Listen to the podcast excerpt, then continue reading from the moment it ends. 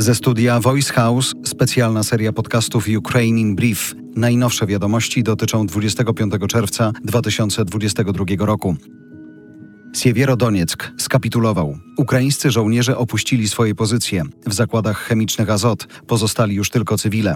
Od teraz miasto jest całkowicie pod rosyjską kontrolą. Siewierodonieck został przez nią kompletnie zniszczony. Na razie przekazywanie pomocy humanitarnej od strony terenów kontrolowanych przez Ukrainę jest niemożliwe. Nie pozwala na to linia frontu. W szpitalu w mieście podobno zgromadzono wcześniej odpowiednią ilość leków. Mieszkańcy przeżyli w ukryciu w piwnicach prawie trzy miesiące. Potrzebują medycznej i psychologicznej pomocy, mówi mer miasta.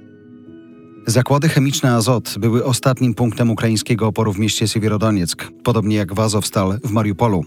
Z niego docierają bardzo niepokojące wiadomości. Sytuacja humanitarna gwałtownie się pogarsza.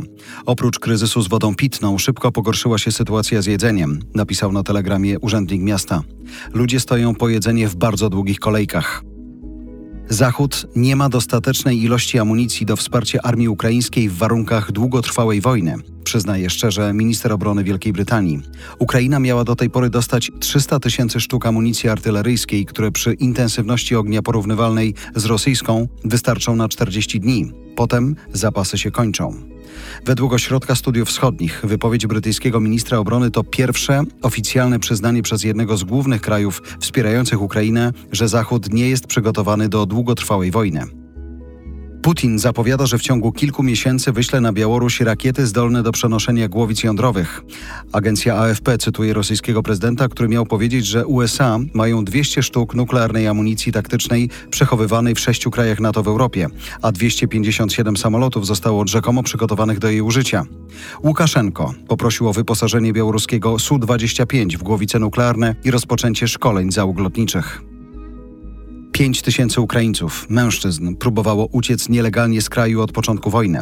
Państwowy Komitet Graniczny Ukrainy ujawnił, że Straż Graniczna zatrzymała 3,5 tysiąca takich mężczyzn, a ponad tysiąc próbowało przekroczyć granicę na sfałszowanych dokumentach.